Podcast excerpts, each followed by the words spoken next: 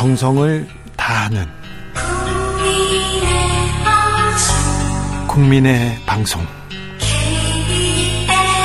KBS. 주진우 라이브. 그냥 그렇다고요.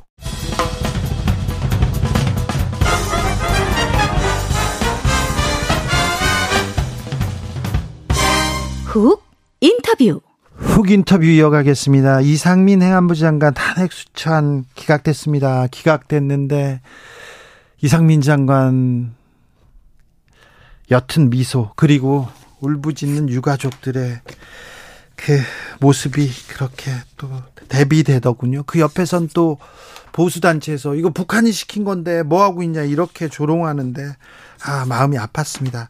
이상민 장관 음, 소모적인 정쟁을 멈춰달라 이렇게 입장문을 냈는데요. 아, 이 입장문 참사 유가족들은 어떤 마음으로 들었을까요? 한번 물어보겠습니다. 이정민 12구 이태원 참사 유가족 협의회 대표 직무대행 모셨습니다. 건강은 어떠세요? 네, 괜찮습니다. 네. 네. 건강하셔야 되는데 건강하셔야 됩니다. 네, 네. 맞습니다. 탄핵 어떻게 보셨습니까? 기각은 예상하셨습니까? 아니요, 저희들은 전혀 예상하지 않았습니다. 어, 명백히 탄핵이 되어져야 된다고 저희들은 생각을 하고 있었고요. 그 전에 이제 어, 법조계에 계신 분들은 약간 부정적인 시각을 또 말씀하셨지만 네. 저희 유가족들 입장은 전혀 틀렸습니다. 네. 그 부분에 전혀 동의하지 않았고요. 왜냐하면 159명의 그 국민이 희생이 된 사건에 주무부처 장관이 분명한 책임을 가지고 있는 상황이었고 또 우리 유가족들은 그 현장에서 그 부분의 부재를 분명히 목격하였기 때문에 틀림없이 탄핵이 되어져야 한다 생각하고 탄핵이 될 것이라고 생각하고 있었습니다. 네. 제가 방금 전에 어, 헌법재판소 판결문의 일부분을 읽었는데요. 음. 아, 이태원 하고 어, 장관께서 압구정동에 사세요. 강남 네. 압구정동에서 이태원까지 음. 택시로는 한 10여 분 거리입니다. 그런데 그 거리에 거리를 바로 가지 않고 운전기사를 기다리다가 105분, 최소 105분을 허비했다. 이런 얘기를 했는데 매우 조금 안타까웠어요. 그리고 그때 뭐 경찰이나 소방 인력 배치함으로써 해결될 수 있는 문제 아니었다. 이런 발언도 굉장히 음, 안, 가족들이 안타깝게 지적하던 부분인데요. 아무튼 결론은 참사 책임은 있다 하지만 파면할 정도는 아니다였습니다. 그게 어떻게 중대한 사유가 안 되는지 저희는 정말 이해를 할 수가 없습니다. 왜냐하면 그 당시의 상황에서 어 만약에 그 참사가 일어난 걸 보고를 받고 즉시 그 즉시 택시를 타든 해서 현장을 달려갔었으면 그 현장에서 중대본을 바로 설치를 하고 구조 활동을 하기 위한 총력을 기울였으면 아마 많은 생명을 살릴 수 있었을 겁니다. 그런데 그렇게 많은 시간을 허비함으로 해가지고 사실 그때 맥이 뛰고 살아있던 아이들이 구조가 제대로 되지 않음으로 해가지고 그 차디찬 바닥에서 그냥 생명을 마감한 아이들이 많이 있거든요. 그런 중대한 일들을 일으키고도 아무런 책임이 없다. 그게 뭐 탄핵될 만한 사유가 아니다 그러면 도대체 어떤 부분이 탄핵이 되어질 상황인지 저는 묻지 않을 수가 없습니다. 자, 이상민 장관은 입장문을 통해서 유가족의 애도와 위로를 표했습니다. 그러면서 소모적인 정쟁은 멈춰야 한다 이렇게 말했는데 이 말은 어떻게 들으셨어요? 당연히 뭐 정쟁은 있어서는 안 되는 거겠죠. 네. 이렇게 국민의 측면을 가지고 정치권에서 정쟁화하면 안 됩니다. 그런데 사실 되짚어 보면 그런 정쟁을 어디서 누가 일으켰는지 다 확인이 될 수 있을 겁니다. 저희가 참사가 발생하고 난 뒤에 바로 저희가 들었던 이야기가 세월호의 길을 가지 말라느니 네. 뭐 이런 그 여당 정치권에서 계속 끊임없는 저희들한테 네. 어 그런 약간 어 정치적인 이야기들을 메시지를 계속 보내왔었거든요. 네.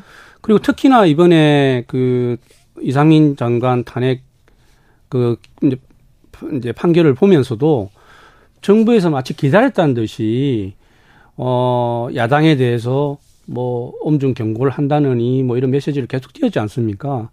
근데 실질적으로 그런 이 이상민 장관의 탄핵에 대한 부분들은 우리 유가족들이 더 요청을 하고 네. 해야 된다고 했던 부분이기 때문에 이것을 더 이상 이야기한다는 것 자체가 정쟁으로 끌고 가는 겁니다. 탄핵 기각 이후에 이렇게 기자회견 하셨어요. 울부짖는 분들도 계셨습니다. 가족중 중에. 근데 그 옆에서 구구단체 그리고 유튜브들이 유튜버들이 이태원 참사 북한 짓이다, 북한의 소행이다 이런 발언을 하더라고요. 네. 어떻게 들으셨습니까? 아, 참 정말 어처구니가 없었는데요. 만약에 북한의 소행으로 우리나라 국민이 159명이 사망을 했었으면 그거는 전쟁이 날 일입니다. 절대 용납해서는 안 되는 거죠. 나라가 가만히 있으면 안 되죠. 네. 국가가 가만히 있으면. 근데 왜 정부는 가만히 있습니까? 아무런 메시지를 보내지 않고 있습니까? 그렇게 앞뒤가 안 맞는 어, 은행 불이치하는 이런 이야기들을 계속 그 거구 유튜브들은 하고 있다는 게 지금 이태원 참사 네. 유가족들을 따라다니면서도 아직도 그렇습니까? 그렇게 계속 어, 저희들을 쫓아다니고 그 분양소도 쫓아와서 네. 그런 식의 이야기를 하고 뭐 술 먹고 어, 죽었는데 왜 이러고 있냐는 이런 이야기도 하고 계속 끊임없는 2차 가해적인 발언들을 많이 해가지고 가족들이 굉장히 힘들어하고 있습니다. 네. 아버님 최근에 오송 지하차도 침수 사고가 있었습니다. 네네. 네. 어떻게 보셨어요? 어, 제가 오늘 오송 지하 참사의 그 분향소를 찾아가서 예. 분양도 하고 그, 그 유가족 분들도 만났습니다. 근데 저희가, 저희 이태원 참사 유가족들이 가장 가슴 아프게 생각하는 것들이 너무나 똑같다는 것이었습니다. 예. 우리랑 참사가, 참사가 일어나기 전, 예. 후, 조치상 모든 것들이 너무 우리와 판박이처럼 똑같았고 거의 대자뷰를 보는 같은 그런 느낌이 들었습니다. 그래서 너무 가슴 아프고 또 그분들이 느꼈을 그런 감정들이 고스란히 저희한테 넘어왔기 때문에 네. 어떻게 하면 이분들을 좀더 어, 위로해주고 또 어, 힘들지 않게 해야 될까에 대한 그런 고민들을 많이 하고 있습니다. 아니 12구 이태원 참사에서 배웠어야죠. 그때 상황을 봤으면 좀 나아졌어야죠. 대처했어야죠. 어떻게 똑같습니까? 아직도 반박이라니 하이라이트님께서 국민들 생명과 안전 지켜달라고 우리가 세금 내는 거 아닌가요? 왜 책임지는 사람이 왜 책임지는 사람이 아무도 없나요? 얘기합니다. 근데 하나 좀 다른 게요. 이태원 참사가 나고 나서는요. 검찰에서 수사 나서달라 이렇게 어, 유가족들이 주장했었어요. 그랬더니 한동훈 장관께서 검찰이 대형 참사 수사를 맡기 힘들다. 검수한박 때문에 못한다. 이렇게 얘기했는데 지금 오송 지하차도 참사에 대해서는 검찰이 전면적인 수사를 하고 있습니다. 이 부분은 어떻게 보셨어요?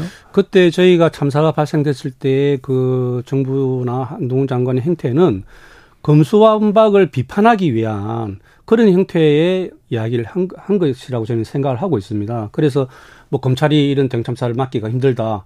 그래서 경찰이 해야 된다. 마치 이제 검수완박을 예. 비판하기 위해서 그런 이야기를 했었고 이번, 이번 같은 경우는 이게 실질적으로 이 이제 자연재해라는 부분을 가지고 있기 때문에 또, 어, 경찰 실무진들의 어떤 이제 문제를 적극적으로 드러내기 위해서 네. 그래서 검찰에서 나선다라고 저희는 판단을 하고 있습니다. 그래요? 예. 이번에는 네.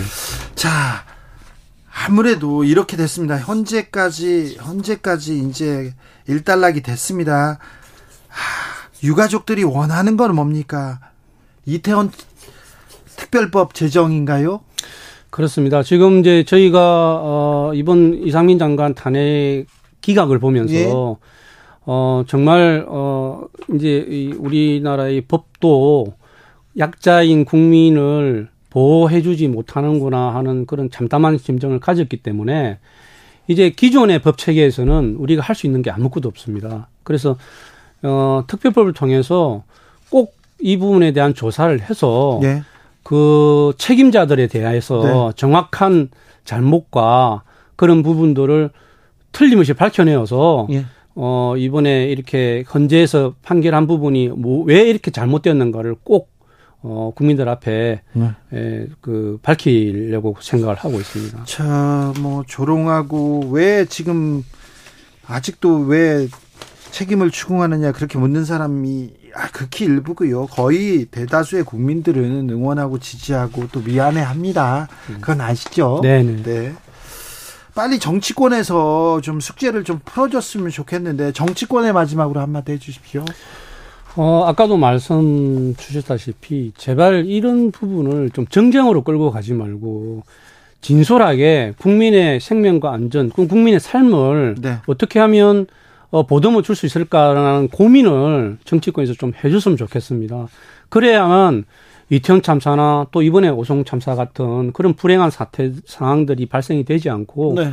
국민들이 정부를 믿고 살아갈 수 있는 그런 대한민국이 되었으면 좋겠습니다. 네. 정치인들이 공직자들이 왜 그 자리에 있는데 왜 이런 일을 돌보지 않는지 막, 막으려고 노력하지 않는지 직접 당해보니까 너무 가슴이 아프시죠? 아, 너무 참담합니다. 네. 네. 책임지는 사람이 없어요. 그렇습니다. 그러니까요. 사실은 이런 부분들은, 어, 어떤 법리적인 해석보다는 네. 정말로 도의적이고 정치적이고 그 자리가 네. 얼마나 무거운 자리인가를 인지를 하고 거기에 대해서 국민한테 책임을 지는 그런 모습들을 보여줘야 신뢰가 가는데 그런 모습이 전혀 없습니다. 네. 이태원 참사 유가족의 이야기 들어봤습니다. 이정민 12구 이태원 참사 유가족 협의회 대표 직무대행이었습니다. 감사합니다. 네, 고맙습니다. 교통정보센터 다녀오겠습니다. 김유라 씨.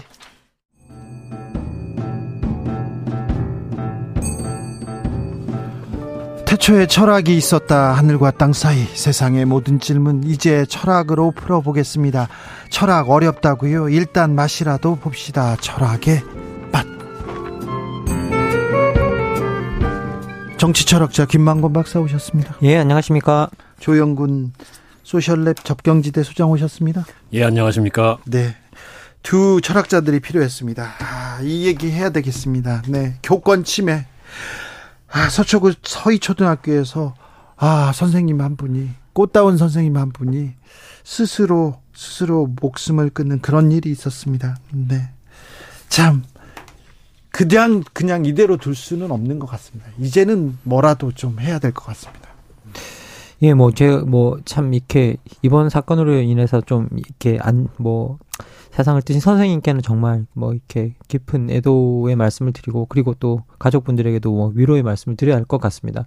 그리고 이제 어, 뭐, 이런 문제를 뭐 이야기할 때 항상 참 어려운 부분이 있는데요. 그런데 뭐 제가 최근에 뭐 여러 어떤 뭐 그 이유로 뭐 여러 선생님들 연수나 뭐 이런 쪽에 많이 좀 다니고 있는데 근데 가보면 이제 최근에 선생님들의 사기가 많이 저하되어 있는 건 네, 사실인 네, 것 같고요. 네. 예, 되게 침체되어 계시고, 어, 뭐, 표정도 상당히 좀 어두운 건 사실인 것 같습니다. 예. 네. 음. 사실 우리 공교육의 질을 이만큼 떠받치는 거는 교사의 질이에요. 좋은 네. 사람들이 그 유능한 인재들이 많이 그 교단으로 음. 갔거든요. 제 친구들 봐도 음. 굉장히 훌륭한 사람들이 많이 갔어요. 음. 그런데 아, 이런 예. 일이 있습니다. 그러게요. 예. 우리 한국 사회가 뭐 사건 사고 참 많잖아요. 네.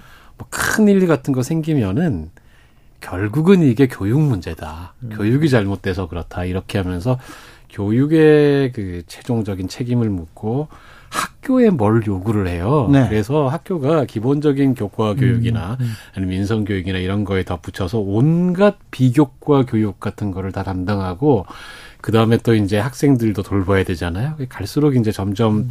책임 범위가 넓어지면서 한국 사회에서 뭐랄까 일종의 종합 해결사 음. 내지는 거의 한국 사회의 심부름 센터 같은 곳이 음. 되고 있어요. 특별히 선생 교사들이 음. 그렇습니다. 그래서 이게 너무 심한 과부하가 걸려 있습니다. 예? 실제로 제 주변에 교사들 뭐 동료나 아는 분들이 음. 있으니까 보면 사실은 너무 힘들고 근데 문제가 뭐냐면 한국 사회가 또 학교에 요구하는 게 있잖아요. 승지 지상주의 아니니까 경쟁 시켜가지고 네. 진학 입시시키는 것. 그러니까 되게 모순적인 요구를 하고 있는 거예요. 한편으로는 오로지 입시 경쟁 교육하라고 그러면서 다른 한편으로는 사회에서 일어나는 모든 문제를 너희들이 해결해야 된다. 그래서 제가 볼 때는 그런 점에서는 우리가 우리 사회 자신을 돌아봐야 된다. 우리를 돌아봐야 된다. 이런 생각이 좀 들었습니다. 최근 논란이 된 영상인데요. 지난 4월에 한 고등학생들이 수업 시간에 그냥 라면을 끓여 먹는데 그걸 온라인으로 중계합니다. 온라인으로 중 하지 말라고 제지해도 그냥 계속 중계합니다. 끌려가는데요. 끌려가는데 끌려가는데도 꺼라고 해도 그냥 해요. 어 그리고 영상에 올립니다. 수업 시간 중 해장입니다. 근데 이 학생들한테 어떤 징계가 내려졌을까요? 10일 정학입니다. 네. 출석 정지 네. 10일입니다. 음. 뭐 사실 이렇게 저희가 뭐 말씀드리고 싶은 부분은요. 그럼 이건 학교가 따끔하게 뭘 해야 되지 않느냐라고 하는데 수업 시간에 라면 끓여 먹는 건 선생님이 교육을 잘못 시켜서가 아니라 부모가 교육을 잘못 시켜. 거기에서 기본이죠. 네. 그게 잘못됐죠. 그 그러니까 그 학생이 잘못됐어요. 네. 크게 잘못됐어. 기본적으로 우리가 네. 이런 책임을 학교에 물을 수는 없거든요. 왜냐하면 모든 인성 교육의 1차적 책임은 부모입니다. 예. 이걸 우리가 그런 기본적인 태도와 자세를 가르치지 않고 음. 내가 못 가르치겠으니 학교에 가르쳐 라. 그걸 못 가르치면 니네 잘못이다고 말하는 건 부모가 자기 책임에 반기고요. 음. 자기는 자기 자식 한 명이 감당이 안 되는데 학교에 오면 반에서 20명, 30명씩 감당해야 되는 선생님들한테 이걸 떠넘기고 이걸 왜 못하냐라고 말하는 건 그냥 그 자체로 부모들의 네. 모순된 발상입니다. 부모가 일단 자기 자식 기본은 가르치고 보내야 될 거 아닙니까? 네, 기본은. 네, 그렇죠. 네. 그걸 안 해놓고 또 선생님 탓을 한다고요? 선생님 탓을?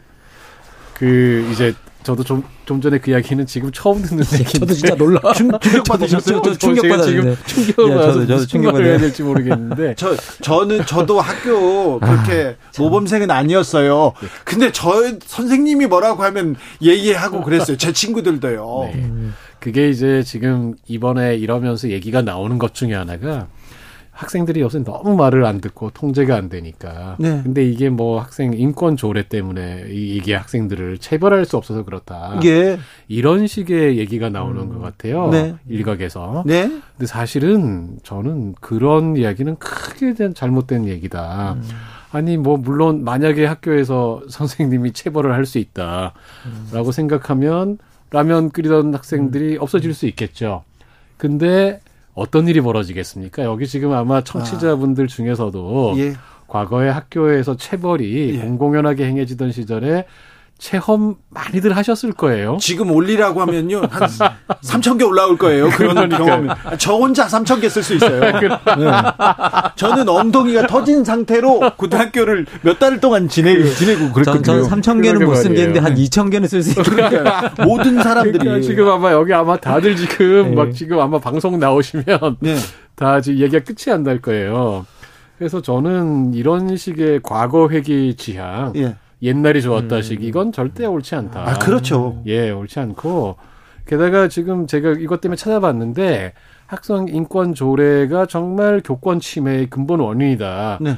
라고 한다면 학생 인권 침해 조례가 저기 학생 인권 조례가 지금 각 교육청별로 다 있는 게 아니거든요. 예? 여섯 개밖에 없죠. 있는 것과 없는 것 여섯 군인데 있는데 여기 사이가 비교해 보면 될 거 아니에요. 예. 어디가 교권 침해 사례가 많은가. 음. 예. 여기에 대해서 지금 구분이 안 돼 없어요. 구분이 네. 구분할 수 없어요. 아 이게 지금 네. 가장 최근에 통계로 나오는 네. 거는 2016년과 2019년 사이에 음. 이거에 대해서 조사된 게 있더라고요. 어, 예. 예, 조사된 게 있어서 보면 오히려 학생 인권 조례가 만들어진 곳이 교권 침해 사례가 오히려 줄고 오히려 줄었어요? 예, 줄었습니다. 아, 그리고 반대로 교권 침해 아, 저기 학생 인권 조례가 없는 데서 교권 침해 사례가 더 늘었어요. 음. 이 통계 사례에서는 음. 전수 조사입니다. 음. 교육청이 갖고 있는 통계인데 네.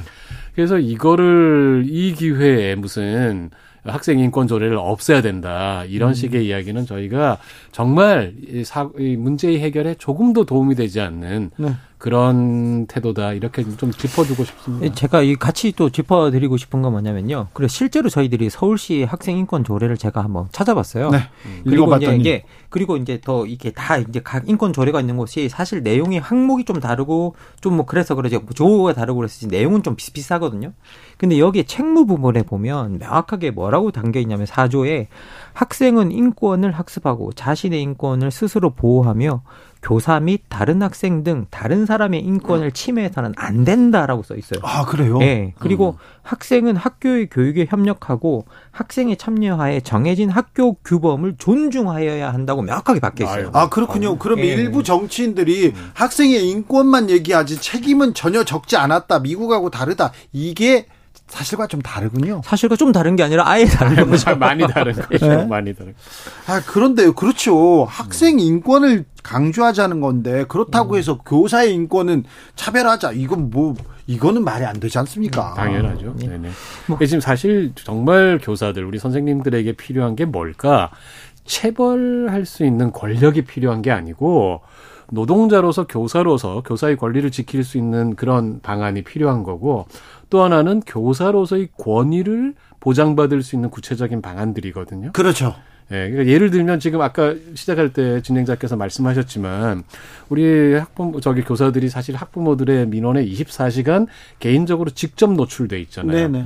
이게 많은 선생님들이 밤에도 막 카톡 문자 받고 계속해서 우리 아이 어떻게 뭐가 문제가 있다 이런 음. 거 어떤 학부모들은 자기 아이를 맡겨놓고 욕설을 합니다.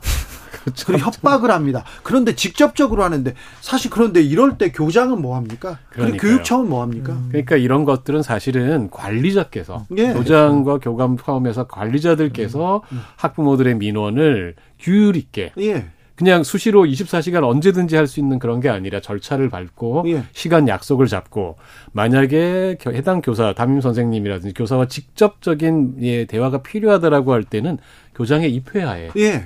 이렇게 해야 되고 그다음에 특히 퇴근 시간 이후에 예. 연락하는 거 이런 거는 정말 못하게 해야죠. 책임자라면 이런 일이 있으면 특별히 새내기 교사들한테 이런 일이 있으면 나한테 얘기를 하라고 하든지 그리고 뭐, 그 학부모와 교사를 불러서 얘기를 한다든지 그게 책임을 지는 지금 도리 아닙니까? 이번에 서희초등학교에 있었는데 교장 선생님의 태도 매우 잘못됐어요. 매우 비교육적이었어요. 그리고 입장문을 발표했는데 아무 잘못도 없답니다. 개인의 잘못이라고 이렇게 몰아가는 듯한 이런 태도 너무 실망스러웠어요.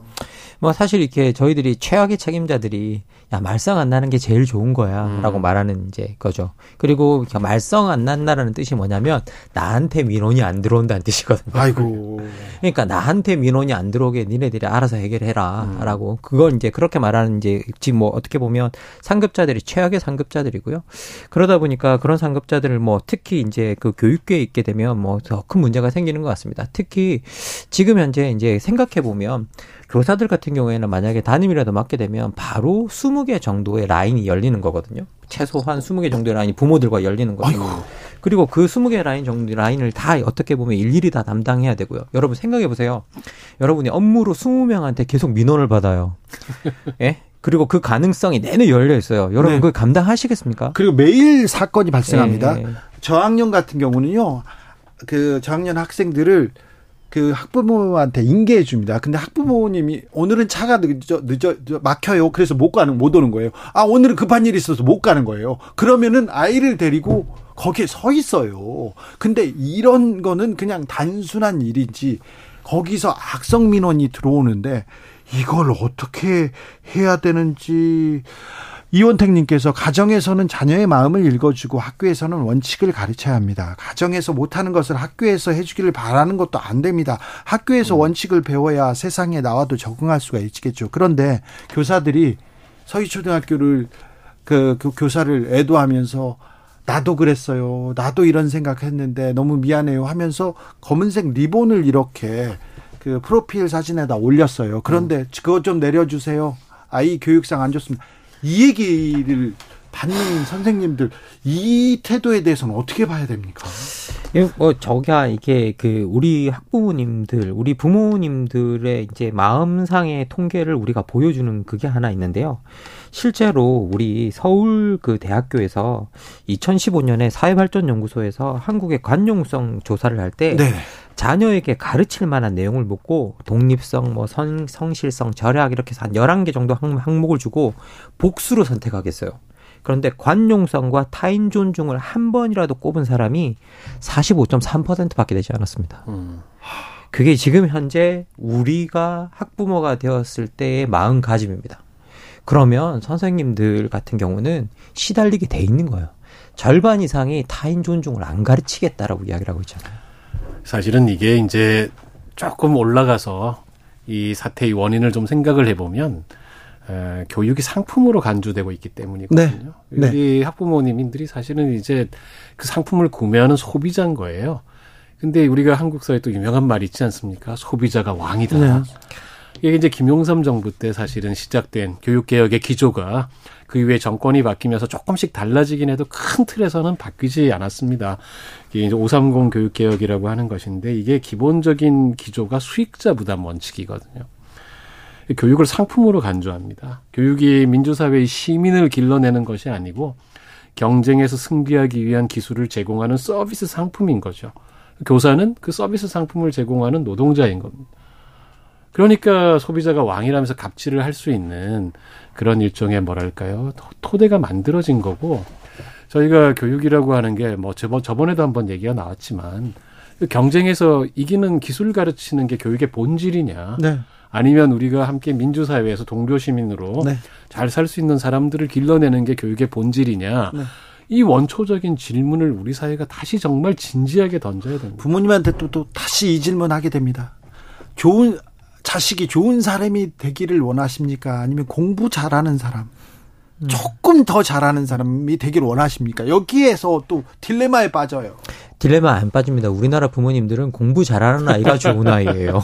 그러니까 그걸 좋은 아이라고 얘기하니까요. 우리나라 부모님은 거기 딜레마가 없습니다. 예. 그러니까 이제 개인들이 거기에 그렇게 각자 도생의 경쟁 체제에 이렇게 그냥 던져지면 사실 개인들로서는 합리적인 선택이 그거다라고 생각하는 거죠. 내 부모, 자식 피해 안 보게. 어찌 보면 부모들이 이런 선택을 할 수밖에 없는 게 음, 네. 지난번에 우리가 교육 얘기했지만 대학을 어디 에 가느냐에 네. 따라서 그 사람의 음. 계급이 정해지는 그런 사회, 네. 이 교육제도, 이 사회 타시기도 네. 합니다, 결국. 그렇죠. 이게 다 맞물려 가니까 너무 복잡해요. 너무 음. 힘든데, 그렇다고 해서 학생의 인권, 우리 자식의 인권이 존중되어야 되는데 교사의 인권을 그래서 짓밟아서는 안 됩니다 지금. 음. 이거 뭐 어쨌든 저희들이 인권이라고 하는 말은 뭐냐면 나만 존중받는다는 뜻이 아니라 나도 존중할 의무가 있다라는 뜻입니다. 음, 음. 그래야 인권이 수호가 되죠. 그래서 우리가 인권을 보호한다라는 말은 뭐냐라고 하면 기본적으로 나를 보호하는 것이고 그리고 타자를 보호하는 것이 나를 보호한다라는 의미를 갖게 음, 되는 곳이 바로 이제 인권이 강조되는 곳입니다. 그래서 지금 현재 우리가 가장 잘못된 논리는 뭐냐면요. 인권을 강조해서 이런 일이 일어났다라고 말하는 건 정말 어리석은 일이다라는 네. 거. 그리고 실제로 이제 여기서 우리가 들여다보면 제가 오늘 학부모님 탓을 너무 많이 합니다만 실제로 생각해 보면 학교에 아이들이 한 300명이고 그 중에 5명 정도의 아주 악성 민원인 학부모가 있으면 학교가 엉망이 돼 버립니다. 음. 생각해 보면. 네. 그래서 기본적으로 우리가 학교 학교와 그 교사와 학생이 학부모가 접촉을 할 때 어떤 방식으로 접촉을 해야 되는가에 대한 명확한 룰들이 정해져야 될 것 같습니다. 맞습니다. 그리고 그런 것들이 룰들이 정해지면서 교사들을 보호할 수 있는 방향으로 그 룰들이 좀 정해지고요. 한편으로는 그 룰 안에서 뭐 학부모도 교사들한테 할 수 있는 말은 해야겠죠. 네. 하지만 그런 것들이 교사들의 인격을 침해하고 교사들의 모욕감을 안기고 수치심을 안기는 방식으로 이루어져서는 안 된다라고 말씀드리고 싶습니다. 네. 이인철님께서 추락된 교권 회복해야 됩니다. 하지만 학교 시스템 좀 돌아봐야 됩니다. 힘든 여건 속에서 힘든 일 서로 기피하게 됩니다. 그 결과 새내기 교사, 신규 교사들이 담임 배정 받게 됩니다. 또 기간제의 비정규직에게 힘든 과정, 업무 떠넘깁니다. 교장, 교감 등 관리자는 그저 덮기에 급급하고 있습니다. 교원들도 스스로 좀 각성해야 됩니다. 이렇게 얘기하시는데. 예, 참 어려운 얘기네요. 어렵습니다. 네네. 네. 그렇긴 한데 전 정말 우리 사회가 아, 뭐랄까요. 지난 몇 십 년 동안 막 질주해온 사회잖아요. 네, 맞습니다. 예, 그래서 지금 그 관성 때문에 쉽게 멈추지를 못했는데 자동차에도 브레이크라는 게 달려 있잖아요. 네.